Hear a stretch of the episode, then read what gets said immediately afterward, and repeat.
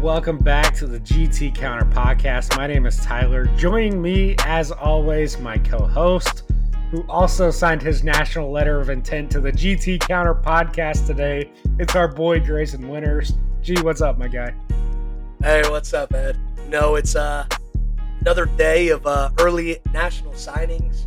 Uh, pretty crazy, man. NIL seems like it's kind of changing. It's changed the game in a lot of ways, and it continues to do so. Um, probably in the biggest way today that we've ever seen on National Signing Day.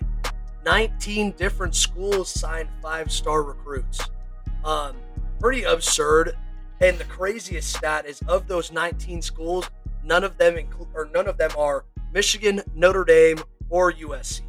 So truthfully, there will be 22, at least 22 different schools that sign five stars at some point in time over the the course of signings. So yeah, it's uh, brought a lot of schools into the fold. Parodies at an all time high. You love to see it.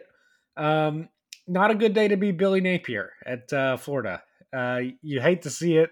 It seems like everybody is just going to Florida's recruiting list, and it's like a shopping list for every other school. I mean, I think Steve Sarkisian has made a living this this offseason and the signing period of just stealing Billy Napier's kids. Yeah, well, we always knew that Texas had great boosters, and are they going to have quite the advantage when it comes to NIL deals? I mean, they have the money to do it. Texas will be a powerhouse. Absolutely. And uh, it's only a matter of time before they figure out a way to screw it up once again. So, uh, um, of course, as we got into it, today is National Signing Day for the, the college uh, signees. Uh, we can touch on that a little bit here in the intro. Of course, what we're here for today is to pick and go through some of these bowl games going into the Christmas weekend. And then we'll touch on the NFL, a very consequential weekend upcoming. We can't wait to discuss a little bit of Roger Ball. And then, you know, the usual odds and ends that uh, you come to know us for. So let's go ahead and hop right into this, Gray. Um, any other things on early signing day or portal that you wanted to hit? Uh, I will say Evan Stewart, Texas A&M receiver, as long anticipated, has finally entered his name into the portal. Uh, hope he just comes right up to road to Austin, but uh, gotta assume every big school in in the country is looking for him. He's a game changer. Yeah, I completely agree. I completely agree. He was uh he was pretty fun to watch when we were live at that game. He's he's kind of a uh, a stud. So we love that. Um, you know, I think the biggest thing for National Signing Day today for me was how much pull my man Matt Rhule has. I mean, just got some absolute studs today out in Nebraska. Uh, just freaking huge. I mean, steals a five star QB from Georgia. You freaking love to see it. So hopefully he can put uh, Nebraska back on back on the map. Say what you want about him as an NFL coach, but that dude knows how to revive college programs. He did it at Temple. He did it at Baylor. He's going to do the same thing at Nebraska. He just knows what he's doing. Yeah, I completely agree. I completely agree with you. I think uh, we'll we'll good we'll dive into a lot of portal um, with Reed next week on the podcast. Um, but one portal guy I do want to hit today. Um, you know, he happens to be leading our ESPN Bowl picks right now. Asa Robertson flips to a GAC school, a rival school in southeastern Oklahoma State today. Uh, congratulations, Asa. We're gonna miss you at SNU, but uh, always good to see uh, you getting to go back home. So it's a it's a sad day for SNU, good day for uh, the Savage Storm. I'm coming home. Let's go ahead and hop into some of these bowl games if you're ready for it, G. Uh, we got to start off with the Union Home Mortgage Gasparilla Bowl. This one will be Friday night. Uh, this one is going to be in Orlando, so a bit of a, a home game here for uh, UCF, who's playing host to Georgia Tech in this one. Uh, portal issues here. Both teams have just a handful of guys. Uh, UCF, their big loss is going to be Corey Thornton, uh, starting corner, played 660 snaps. And then Georgia Tech, couple of big losses, starting edge Kyle Kennard and starting corner Keenan Johnson. Both entered the portal. No real read on the side here, although I'd lean Georgia Tech. Uh, this game screams an over. Neither team can stop anybody. Gus Malzahn going to be rooting for points there. I think anything over, I saw it at 66 and a half. I'd just take it. I, it's fun to root for points and in bowl games with some opt outs on the defensive side of the ball. Think we could be looking at a shootout here. Yeah, I'm I'm agreeing with you here. I really liked how Georgia Tech looked when they played Georgia in the rivalry game. You know, they're a team that I think could probably play pretty well in this game and play pretty well against a UCF defense that isn't really very good at all. Um, I am worrisome though because the Big 12 in their only game they've played so far looked really damn good against a Pac-12 team. So makes me wonder is is the Big 12 pretty pretty a strong, you know, a strong conference this year. Who knows? We'll uh soon we'll soon tell, but it'll be it'll be interesting to see how UCF uh UCF plays in this.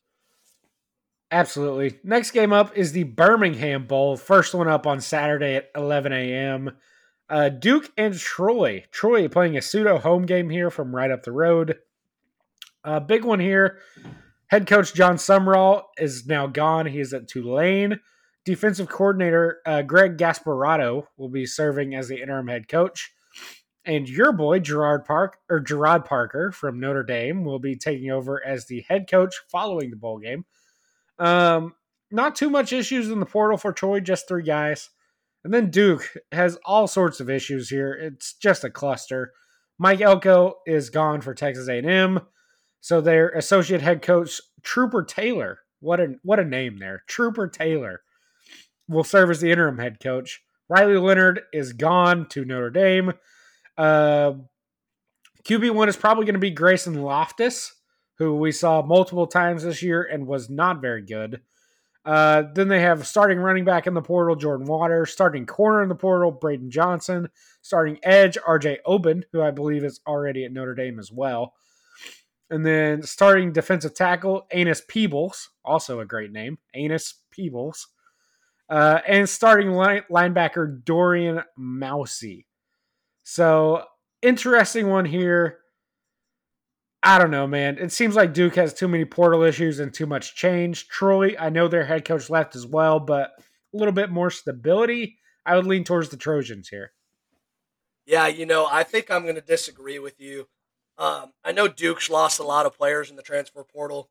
I think Duke looked really, really well this season with injuries, and they did what they could at times. I know a lot of it probably falls down to Mike Elko being a really good head coach in general and making this defense and this team look really, really good as a whole. But I still think that Duke probably holds this one out. Um, I think they can get it done in, in this game, plainly honest with you.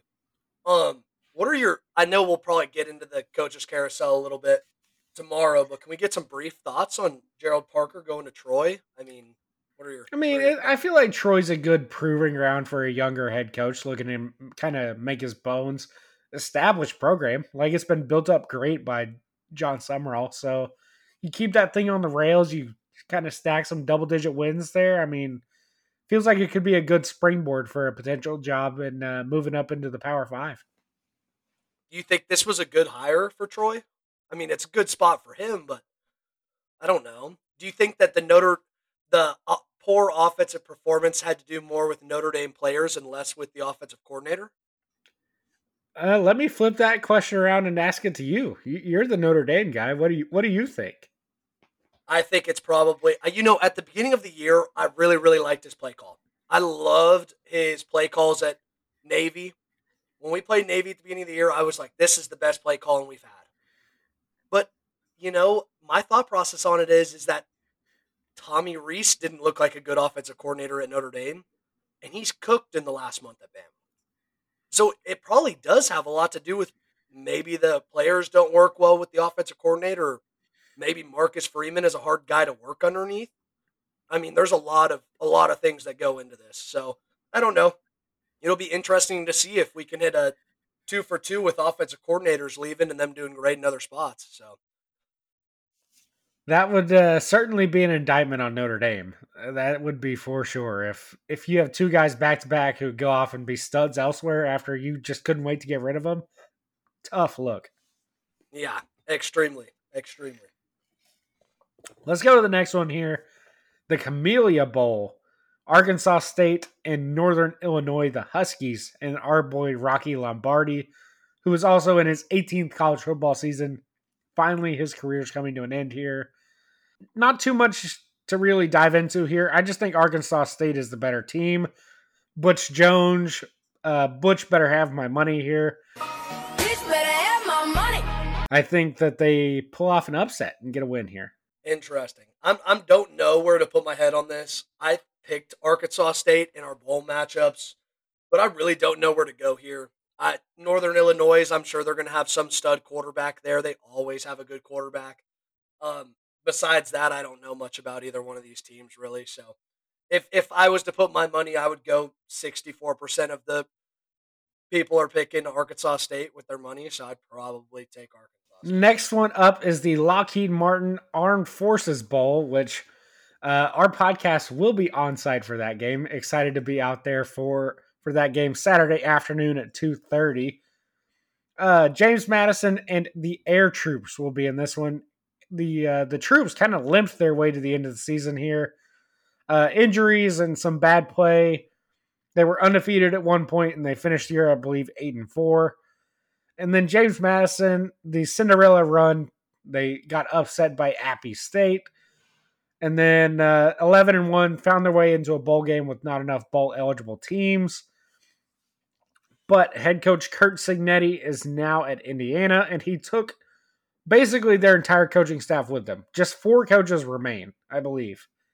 So it's going to be interesting because in this one you have one, two, three, four, five, six, seven, eight, nine starters hit the portal, along with a platoon uh, linebacker who played over 200 snaps this year. Now, most of the portal guys are saying they'll play just to finish out what they started, but you have to wonder, you know, what that could potentially lead to, including starting quarterback Jordan McCloud, who is still set to play, obviously, uh, a slew of defenders, like two or three linebackers, two D tackles, a uh, corner, starting left tackle as well. Just interesting there. And then the NFL prospect on the roster, defensive end Jalen Green, is going to be out. He missed the final three games. He will still be injured. The Air Troops, not a ton of portal issues at all. Their system, it is what it is. Uh, Got to think Air Force is going to be pretty motivated here, but James Madison could be motivated too. Finish off what they started. I like the over. I think it's 41, something like that. I, I would take the over before I picked a side. Yeah, for me, uh, I'm I'm hammering uh, Air Force to win this game. You know, Air Force is one of those teams that's a little bit been a little bit sneaky. They're always a little bit sneaky, and their quarterback is freaking the balls. I mean, he's good. Um, yeah, I think James Madison has some stuff going on, losing their coach and interim right now and getting a new coach and whatnot. And I think that uh, Air Force probably has the uh, the leg up in this. I'm gonna I'm gonna take the underdogs. Love to see it. Never a bad bet to back to back the troops in bowl season. There's something ridiculous like 75% against the spread in bowl games. So anytime you can back the troops in bowls is probably a good idea. Next one, famous Idaho Potato Bowl, presented by the Blue Turf in Boise. Um, Georgia State and Utah State. This one here, Georgia State is hammered by portal issues including with one, two, three, four starters in the portal. Utah State only one starter in the portal. They're they're starting safety. Cooper Legas, I believe is his name, the Utah State quarterback, is hurt, so they will turn to Levi Williams to play quarterback for them. If it wasn't for the quarterback issue, I would probably take Utah State here. And to be honest with you, I still think I am just because Georgia State is hammered by portal issues, mainly their stud running back who's already committed to Mizzou. So shout out to him. Uh, yeah, it's Utah State or nothing for me. Yeah, Utah State's got to be the team here for me. I've seen them play one time and one time only. I got to see them play at Frisco a couple years back in a bowl game, and they won that bowl game. So you know, for me, Utah State and the uh, Utah State's got to be the choice here. I think you're right with the Georgia State having too many portal issues. Next bowl up is the 68 Ventures Bowl, which I'm not sure what all 68 Ventures are, but maybe we'll find out on the telecast at 6 o'clock on Saturday, December 23rd.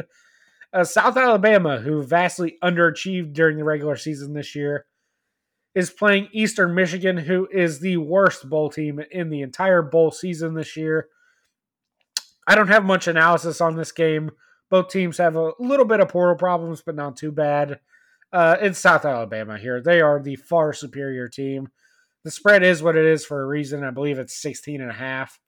Uh, it's South Alabama or nothing. I just can't get there with Eastern Michigan.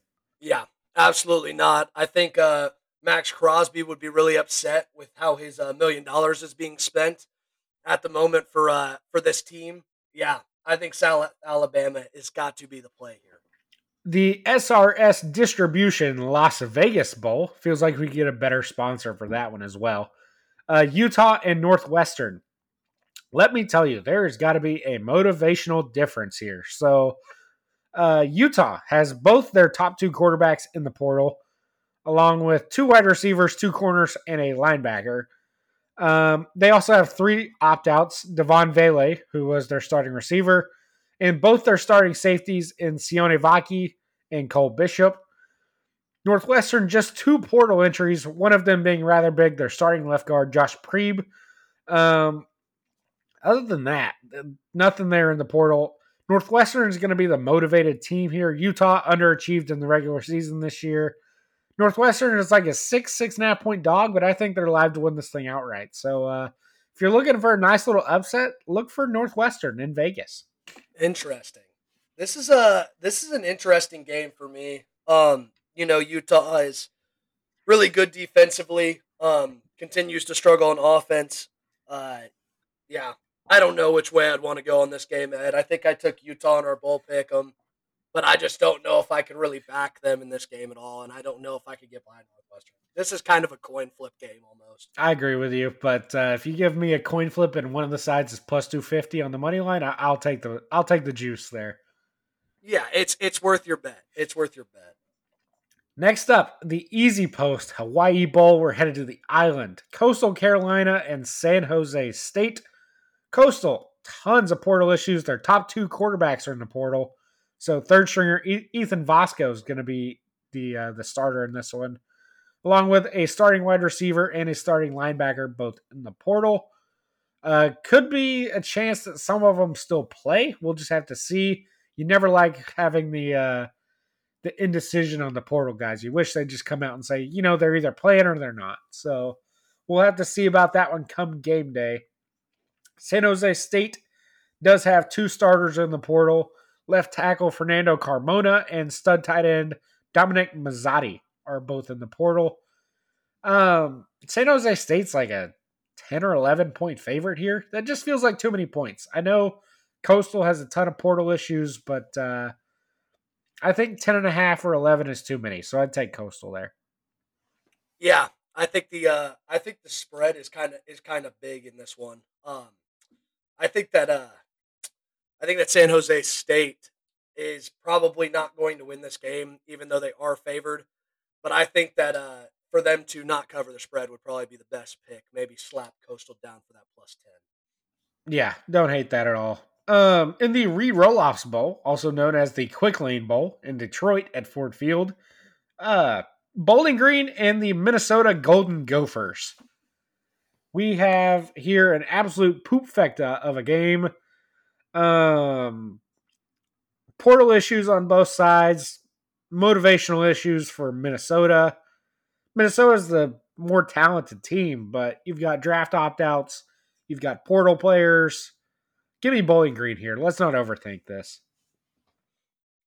Yeah, I mean, uh, gosh, it's it's tough to it's tough to fade Minnesota, and I'm glad Reed's not on the podcast right now. But there's just too much stuff going on out there. I think that Bowling Green is uh is an easy play here. Love it. Um, the First Responders Bowl presented by ServPro. Uh, this one in Dallas. We will also be on site in that one. Excited to uh, to be boots on the ground for that one. Tuesday at 4:30, it's Texas State and Rice in the Battle of Texas. Glad this game's in Dallas. This will be a uh, a fun little in-state rivalry here. Um, not a ton of portal issues. A little bit on the injury front. Uh, Texas State missed a starting offensive lineman in their last game, and Joey Hobert, their stud receiver, didn't dress in the last game. For Rice, JT Daniels has medically retired due to repeated head trauma. AJ Padgett will more than likely be the starter. You might get Chase Jenkins sprinkled in there as, yet, as well, a little young kid there. So um, I kind of like an under here, just with all the Rice injuries and and things like that. Could potentially look to see an under, but you know I do like Texas State as well. Yeah, I love Texas State right here. They are an offensive freaking powerhouse, like an offensive demon. I mean, they've had 5,661 yards of offense this season, just absolutely doing whatever they want to do. And they're averaging 36 points per game, where uh, they're letting up just under 34 points per game. So, uh, all of that added together, Ed, what is the uh, the over under? 60 and a half. Yeah. I'm killing the over in this game. I don't I don't care. Texas State's defense is awful. Their offense is freaking prime. Give me the over in this game all day and tomorrow. Hey, we'll we'll duke it out there. That'll be okay. We'll uh we got we can't agree on all the picks, right? No. That would that's why we don't that's why we don't have the same record in our uh in our bowl lineup. That's right. And someone's in last and it's not you. I'm I'm hey, I'm I'm one game ahead. Only one game ahead. The battle for last rages on. We're- we're- a lot of games left. Thank, thank God for read roll offs, okay? Thank God. Next, in the last game up that we'll talk about on this episode, the Guaranteed Rate Bowl in Phoenix, Kansas and UNLV. Uh, Kansas, their offensive coordinator is now the OC at Penn State, so it could be a potential issue there. Um, left tackle Dominick Puni has opted out to prepare for the draft. And they have three guys in the portal. None of them are huge losses, though. Um, a couple of injuries on the offensive line as well. Their their right tackle and their right guard both left early in the uh, their final regular season game of the year due to injury. Unsure of the status on them as well. Um, UNLV, not a ton of portal issues, not a ton of injuries. This this spread is very interesting. It's Kansas by like 12 and a half. I just think that's too many points. UNLV much closer to home. Uh, fast track indoors at Chase Field there. Uh, give me UNLV plus the points. Let's not overthink this. The uh, the go go offense will be going and going in this game. Yeah, I like it. I like it a lot. I think the not having any portal issues, um, with an already pretty high powered offense, averaging about 34 points per game. Um, yeah, I totally see it. I totally like UNLV in this game. I will say my one my one point to this, and I'm sorry, is that I still think that the Big 12 has looked really really strong in the one game they've played. I need more. To, I need more to back it, but I'm the Big 12 will have a positive record in bowl games this year. I'm stamping it right now. Stamp it. I love that prediction. That's a good one. Everybody's kind of crapped all over the Big 12 this year, but you're you're coming out strong in defense. Like, hey, good bowl season on tap. See, I didn't think, you know, I wasn't overly behind the Big 12 all season long. And then I saw what Texas Tech did to Cal, and I was like, okay, maybe maybe we can back these teams. Maybe we can back them. So, yeah, let the let the Big 12 ride a little bit. Good, good. We love to see that. Um, we will hit on the other games after that, starting with the Military Bowl, all the way through the co- college football playoff semifinals on next podcast with Reed. So look forward to that one. Um, but before we get to next pod, we have to do this pod. Grayson, Roger, and uh, Roger Ball are starting to take over Christmas weekend from uh, from the NBA. They've got games on Saturday, Sunday, and Monday of Christmas. Um, what you got for us in Triple G this week?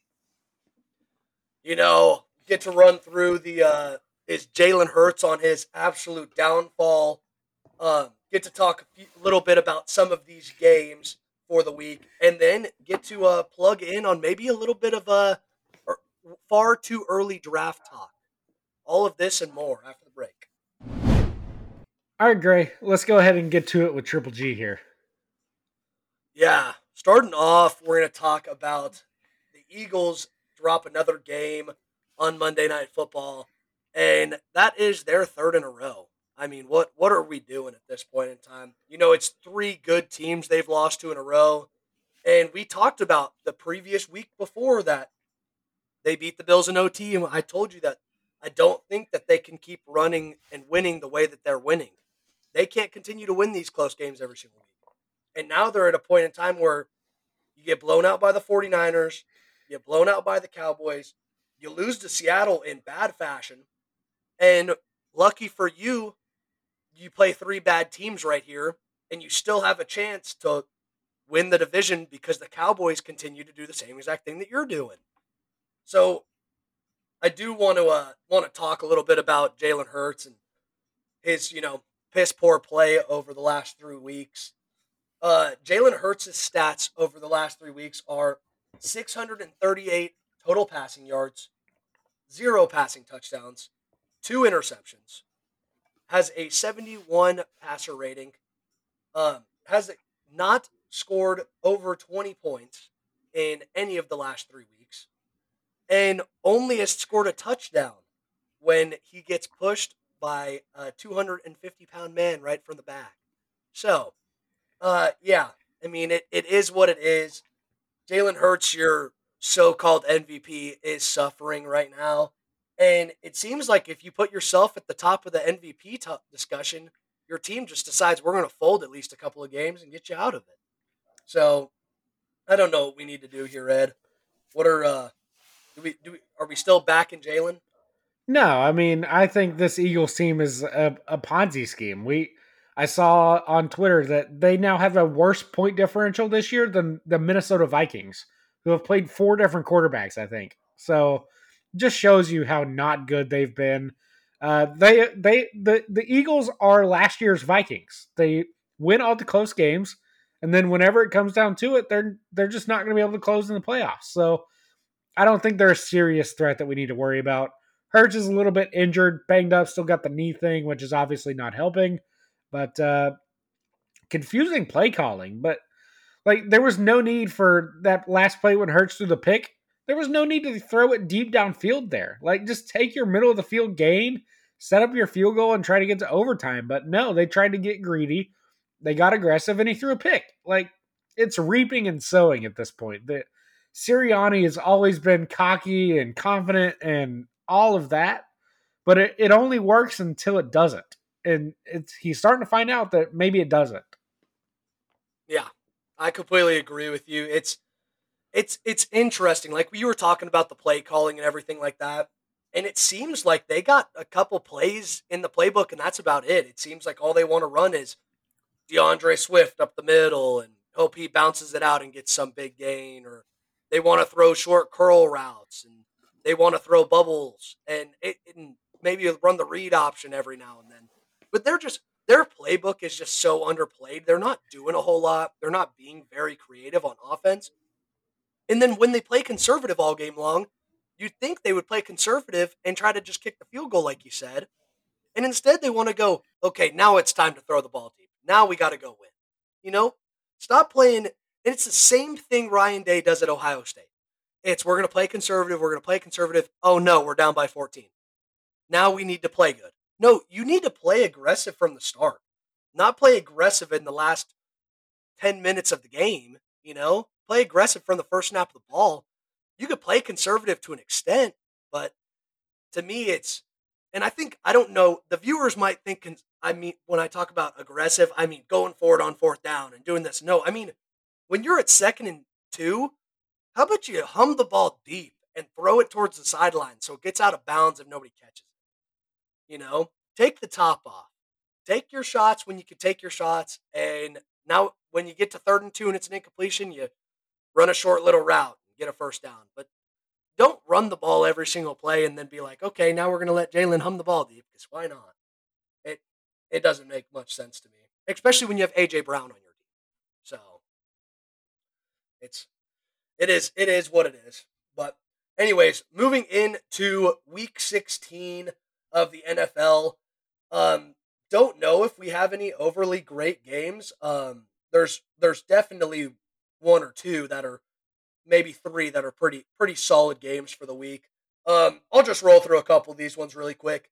Uh, tomorrow night, uh, Thursday night, we have the Saints playing the Rams. Rams are playing good football still.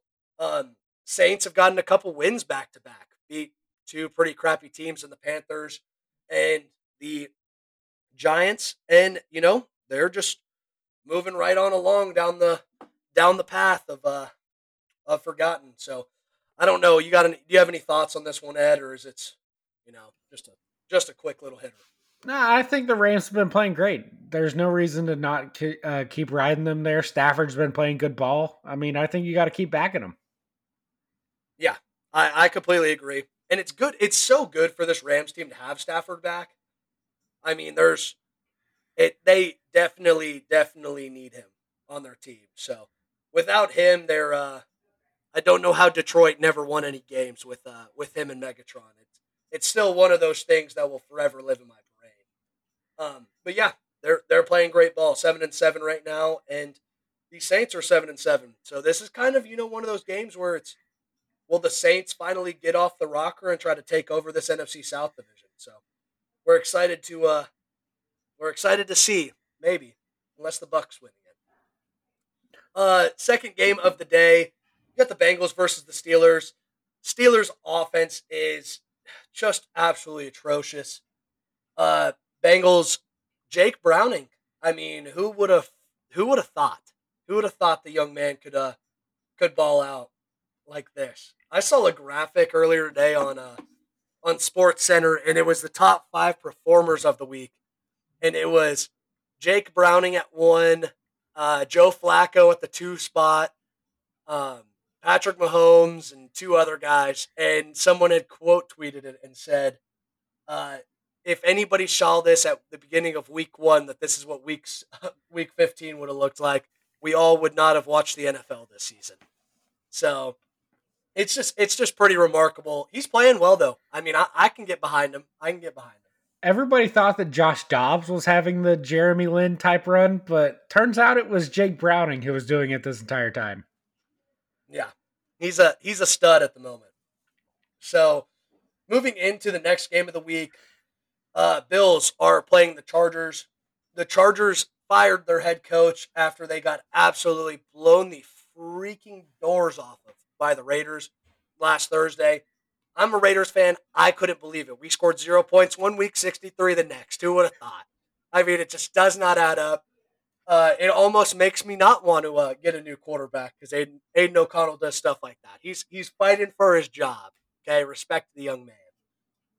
So, and uh, you know, Chargers suck so bad. I wouldn't be surprised after the way the Bills played the uh, Cowboys last week. They don't just get the absolute doors blown off of them again.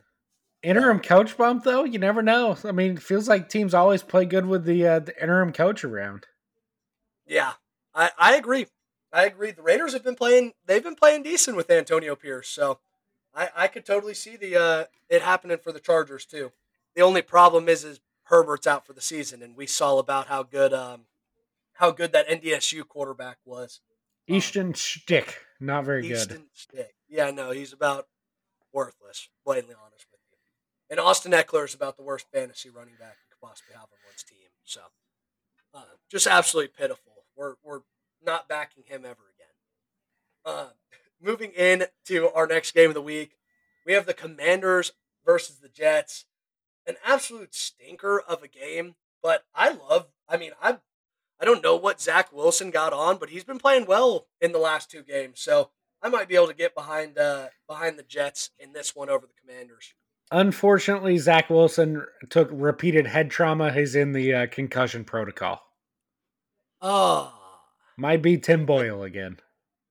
golly, yeah, he might need to retire.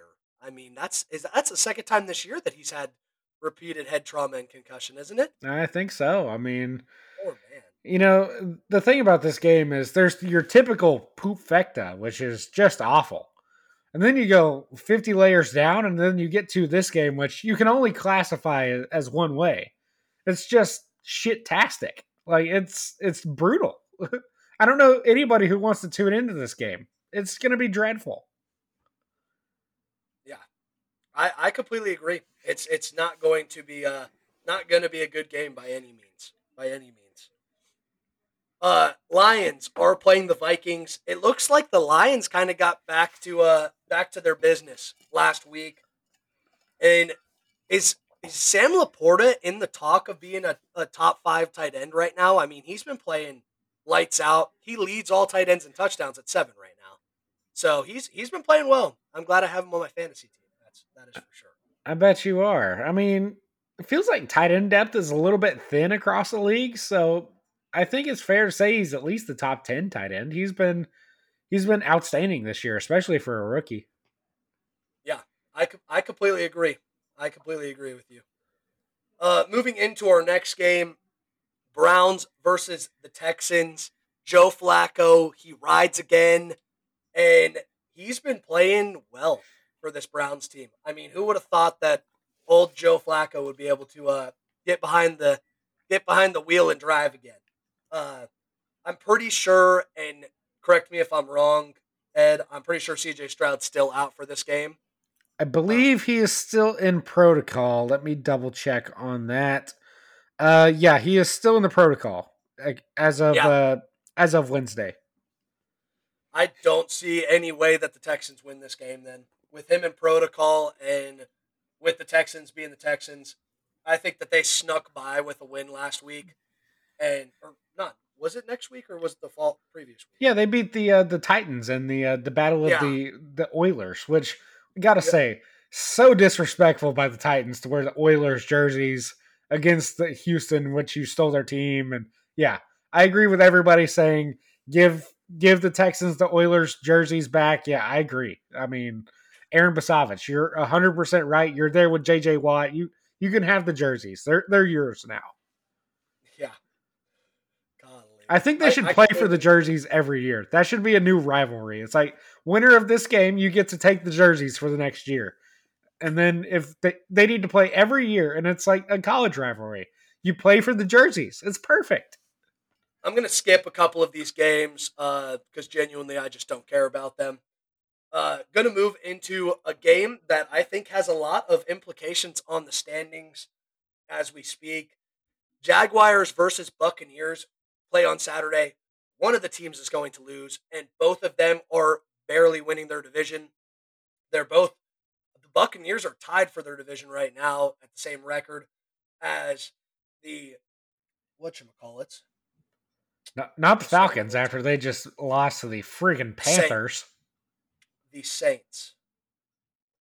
They're both tied at seven and seven. And the Jaguars, Colts, and Texans are all tied at eight and six.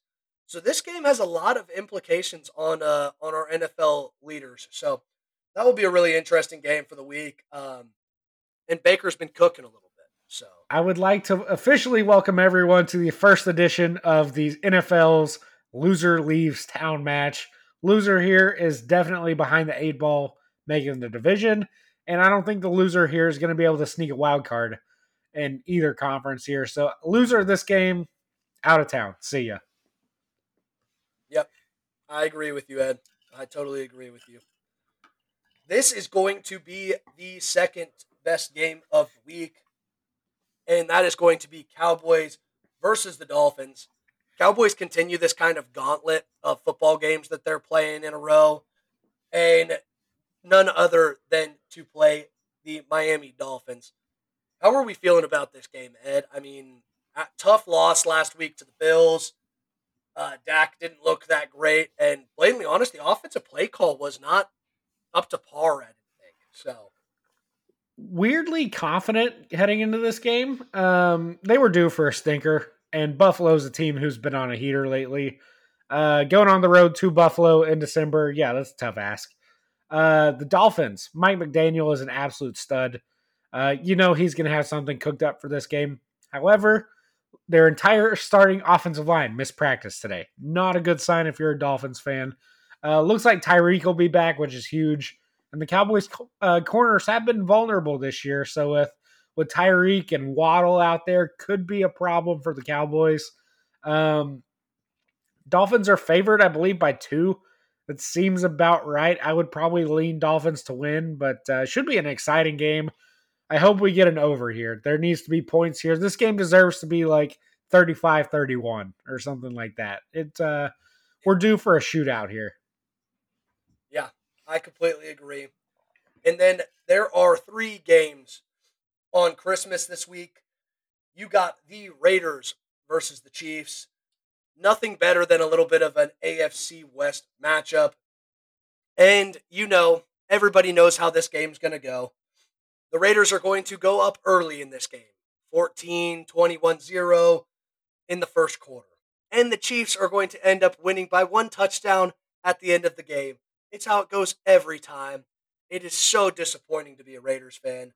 You absolutely hate to see it. It's either that or the Raiders go up like 10 nothing early and then the Chiefs just score 38 in a row and then you lose 38 to 17. It's like, well, we had that 10 nothing though. Yes. I, I would, if you're a betting person, I would bet Raiders in whatever first half points that they could possibly get. I would bet that money line on them. Uh, or First quarter. on them. Just Yeah, first- the first half. Just give me the first Yeah. quarter. First quarter points is what you need. They're going to score 14 to 21 points in that first quarter and then take the Chiefs. Third quarter points, they're going to light up the freaking scoreboard. Um, it's just how it always goes. We know we you guys write the same script every week. It needs to change for this game. Um, not going to talk much about Giants versus Eagles. I do love um, do love Tommy DeVito and love his uh love his uh what's the name for it? Not his uh his agent, who also played uh football back in the day at a college that I cannot think of the name of it right now, but he played receiver. He played at Marist. He played at the Marist is. school. And uh, some breaking news across the wire. Uh, Tommy DeVito has fired his agent. He is no longer represented by Sean Stellato. No. I think their little so- feud over the uh, the appearance fee for the pizza joint in New York, uh, I think it got him fired. You hate to see it. Oh, dang. That's yeah. That's uh that's really sad to hear. Really sad to hear. We'll Um, always have that 15 second clip of him just kissing everybody in the family section. outside, crying down below. Pasta, meatballs, Joe DiMaggio, fellatio, Pinocchio, a pizza pie from Domino's. All of this because I'm singing in the pointy hat. Yeah. Point being made, I think this is probably a good spot for the Eagles to get back on the uh back on the horse and get a win this week and potentially a good time for the Eagles to take back this division over the Cowboys with the Cowboys having a really tough game on uh on Sunday. So, moving into our final game of the week, the best game of the week, 49ers versus the Ravens. And this is going to be a freaking dynamic game probably the two hottest teams in football right now. We love the Ravens. We love the Niners. Not personally, but right now in football, if you were to take two teams that are going to play in the Super Bowl, this might be a Super Bowl matchup for us. Um, I'm excited to watch this game. It's going to be a freaking battle. Lamar Jackson, welcome to your MVP moment. You win this game Monday night. Everybody watching you. MVP's yours, my guy. Just go out there and take it. I do want to say that it has been six weeks in a row where the underdog has won on Monday Night Football. With that being said, the Ravens are the underdog in this game. Really? So if you want a reason, yes. So if you want a reason to take a dog in this game, that is your reason right there. what are they? Take like the plus a tic tac? Plus one and a half? Two? Plus four and a half. What? Yep, they're four and a half point dogs in this game. So Yeah, Feed me the is the- Ravens. this is the time to take them. Plus 185 for the Ravens. So if you want money line on the Ravens, it's there for the taking. So I love it. I think that the six the six uh, dogs in Monday Night Football in a row just it does it for me. It's everything I need. I'm gonna go ahead and lock in my own the board pick now. It's gonna be Baltimore Ravens money line for plus one eighty five. Thank you all very much. That's it's easy enough. It's easy to do it. So that's uh that's all the stuff on the schedule right there. Let me run through our uh, following Week 15 results. The far too early NFL draft outlook.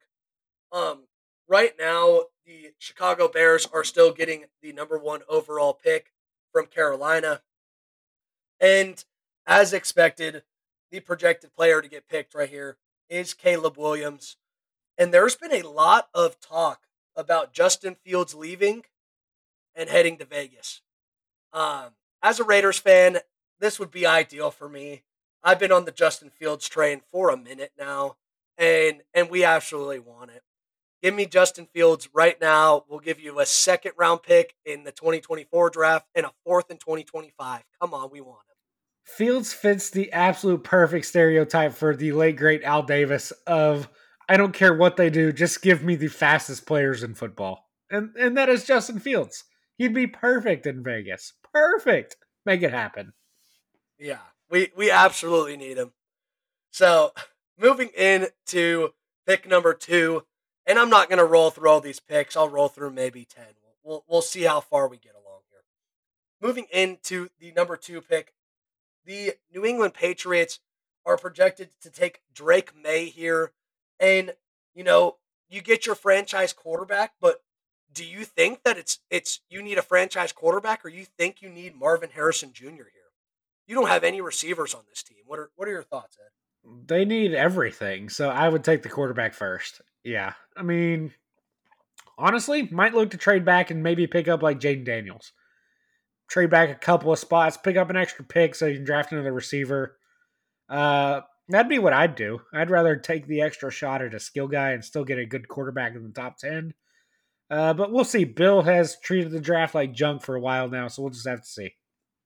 Yeah, I completely agree. He thinks he can develop players because he had Tom Brady at one point in time. It's it's absolutely mind blowing. Uh, moving into the number three pick in the draft, the Arizona Cardinals are projected to get Marvin Harrison Jr. Does this surprise you? Do you think that they're they're want to ride with Kyler Murray? They want to keep on letting the train roll, or what are your thoughts here? Eh, they signed with that deal. You kind of have to. So you make it as good around him as you can. You drafted an O lineman last year. You get maybe the best player in the draft this year. I mean, that's good work. Yeah, I agree. I agree. Uh, moving into the number four pick in the draft, the Washington Commanders are going to take Olu Fashanu from Penn State, offensive tackle, superstar stud. Um, don't think he's better than Joe Alt, but some would beg to differ. I'm a tad bit biased, um, just a tad. I'm surprised they wouldn't jump at quarterback. I guess they love Sam Howell enough to maybe not, but uh, you know, never a bad thing to draft the best O lineman in the class. Yeah, I completely agree with you. I completely agree with you.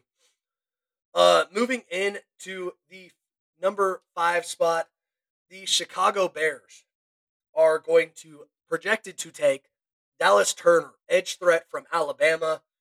And, you know, I kind of think that this is a too high of a pick for him. I don't think there's enough value in this spot to take. Dallas Turner as the edge rusher. He's he's a good player, but is he freaky dominant like some of these other edge guys that we've seen? Not overly. Would it be smarter to grab an offensive lineman here or take Brock Bowers at tight end or Malik Nabers at wide receiver? I don't know, maybe. But it's it's just my thoughts on. I think it's O lineman. I think it's Joe Alt, or I think it's Malik Nabers. I think that's pretty. It's pretty simple there. I would not go with Dallas Turner. They already have like um, Montez Sweat. They got decent defensive players. Like you need offensive weapons badly. Go go take one of them now.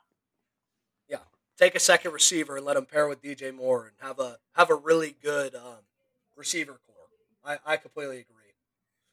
Moving into pick number six, the New York Giants are protect are projected to take Jayden Daniels in this pick. I don't love it. I don't hate it. I think Tommy DeVito's kind of been cooking a little bit, but I think it's definitely time to say goodbye to um to gosh dang it, dude. Why am I blanking? That'd Dude, be Daniel Jones, who they just signed to a massive Jones. deal. That pick makes no sense. If you just signed Daniel Jones to 180 million dollars, why are you drafting Jayden Daniels? I don't get it. no. It, it it wouldn't make any sense to me.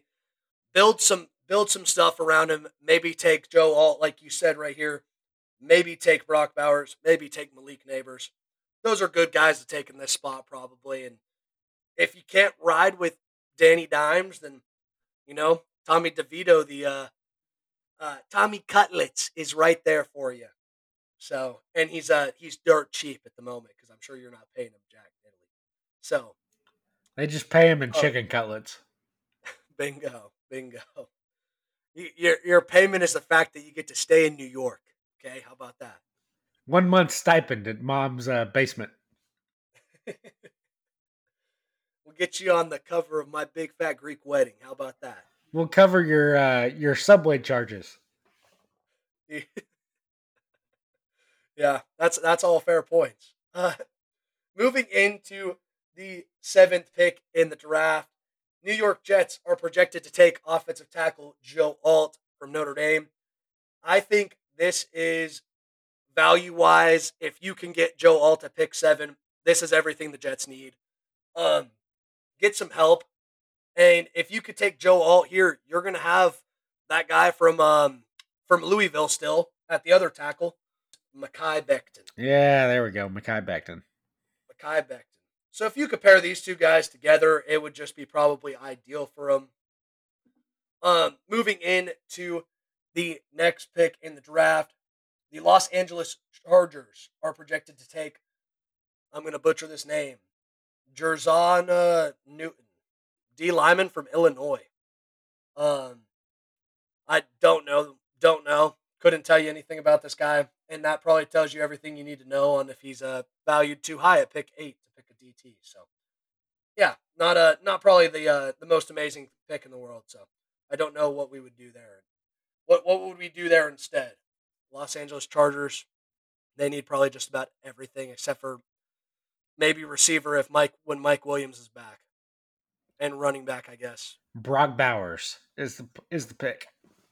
Yeah, Gerald Everett ain't worth uh ain't worth anything right there probably. So, moving to the ninth pick, the Tennessee Titans are projected to take Brock Bowers. In this pick, I think that this is a good spot for him. I think that this kind of mobile tight end, versatile tight end that you can throw in at the slot is kind of what the NFL is about now. And I think Dalton Kincaid is finally starting to, you know, show some good colors for the Bills now. And I think that this is probably a good spot for Brock Bowers to do the same exact thing out in Tennessee. So I like this pick. Um, just need to, you know, need to see it happen. Need to see if Brock Bowers can make it that far in the draft. And the last one that we'll talk about, pick number 10, the Atlanta Falcons are projected to take Malik Nabers, wide receiver LSU. And at this point in time, you pick another wide receiver, you make this offense even better, and you still don't have a quarterback to throw him the ball. It's all problems. It's all issues. You have a great, everybody on your team is phenomenal offensively, except for your quarterback. Got to do something. Got to do something here, Arthur Smith. Stinky. Bad, bad, bad. Yeah. I mean, I, I don't I don't know what what else can you do? You you trade up with uh you trade up to some I mean, you trade up somewhere and hope that you get a better quarterback maybe? Yeah, maybe. Trade or you trade down and see if you can't land a quarterback later. Yeah, that too. That too.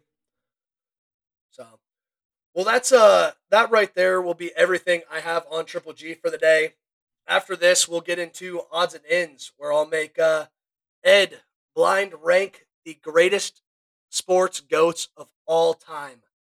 All this and more after the break. All right, time for odds and ends. Uh, a couple of housekeeping notes here.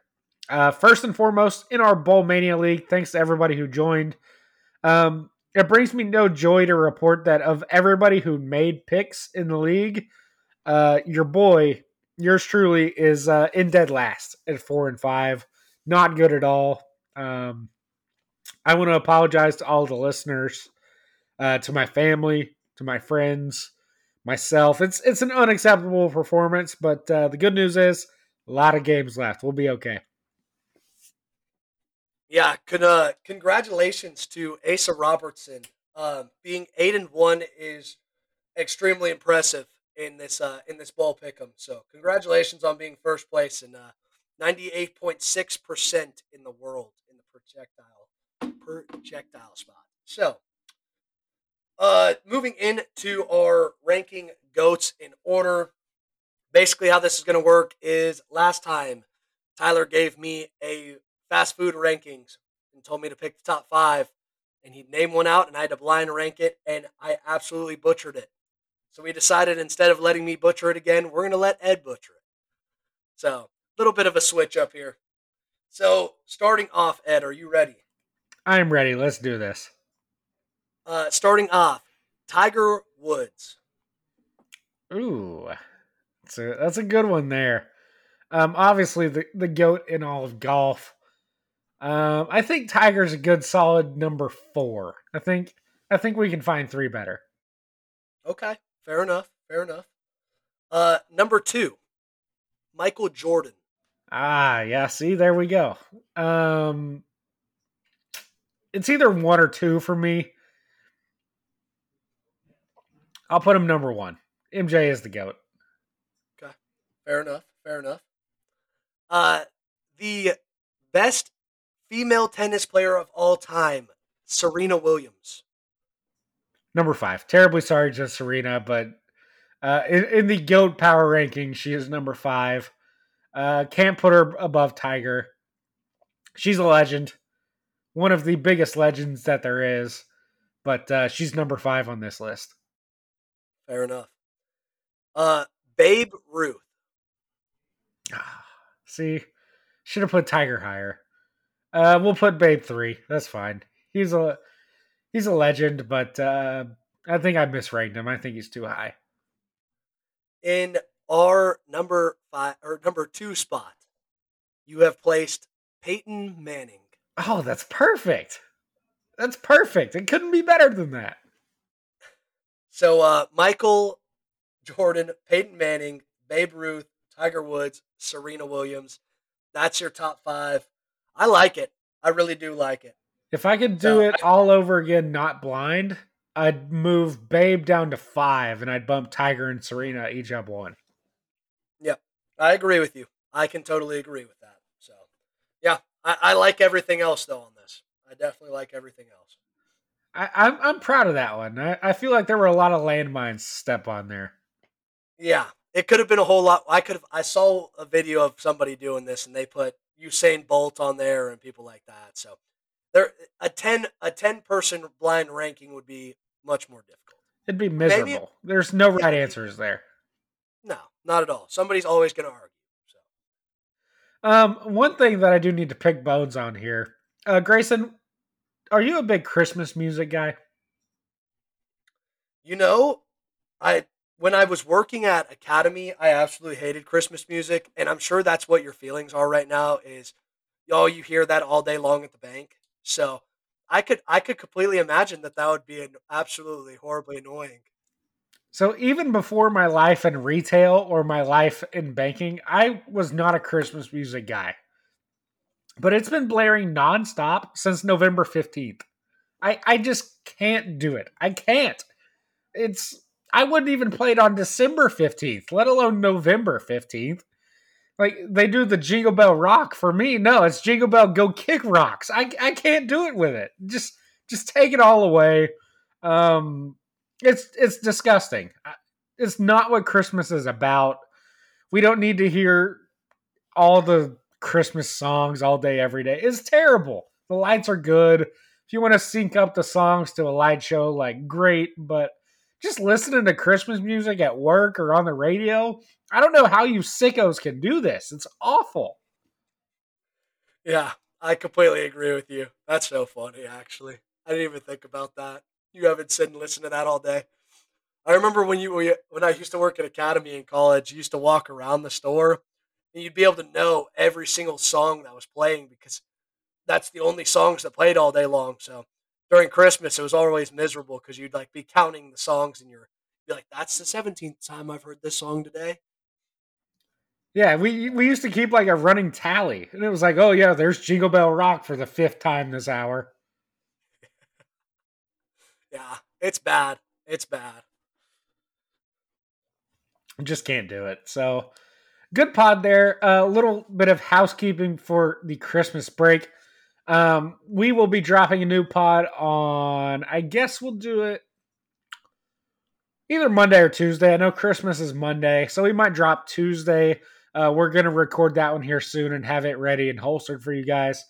And then uh, as we approach New Year's and New Year's Day, Uh, we'll probably get one out for you there later. Uh, New Year's Day is on the first. We'll probably record on the first or the second and have it out shortly thereafter. Um, with it being the college football playoff semifinals, then we might wait until after those games are final so we have more stuff to talk about. But uh, we'll keep you guys posted. Stay tuned to the socials and uh, we'll keep you locked and loaded there. Um, also, me and my guy Reed Roloffs uh, will be out at the Armed Forces Bowl on Saturday. So if you're in the area, come say what's up to your boys. We'll be over in the press box and uh, be having a good time. So, Gray, it's a shame that you weren't able to make it a three man there, but uh, it'll be a good time nonetheless. Yeah, unfortunately, I have uh, I had prior arrangements, so yeah, really, uh, really tough to not be able to be there. But I will be, uh, I will be boots on the ground in El Paso for the Sun Bowl, Notre Dame versus Oregon State. So we'll, uh, we'll be making up some some bowl games or some bowl trips on the road. So we'll, uh, we got a we got a lot to cover this upcoming month. So we love it. That we do. So that'll do it for this episode. We will see you guys after Christmas. Everybody have a Merry Christmas, but don't listen to the Christmas music. It's rat poison. Um, but until next time, for Grayson, this is Tyler. Be the man in the arena. Go make some money. Enjoy your Christmas break, and we will see you guys later. Peace out, everybody.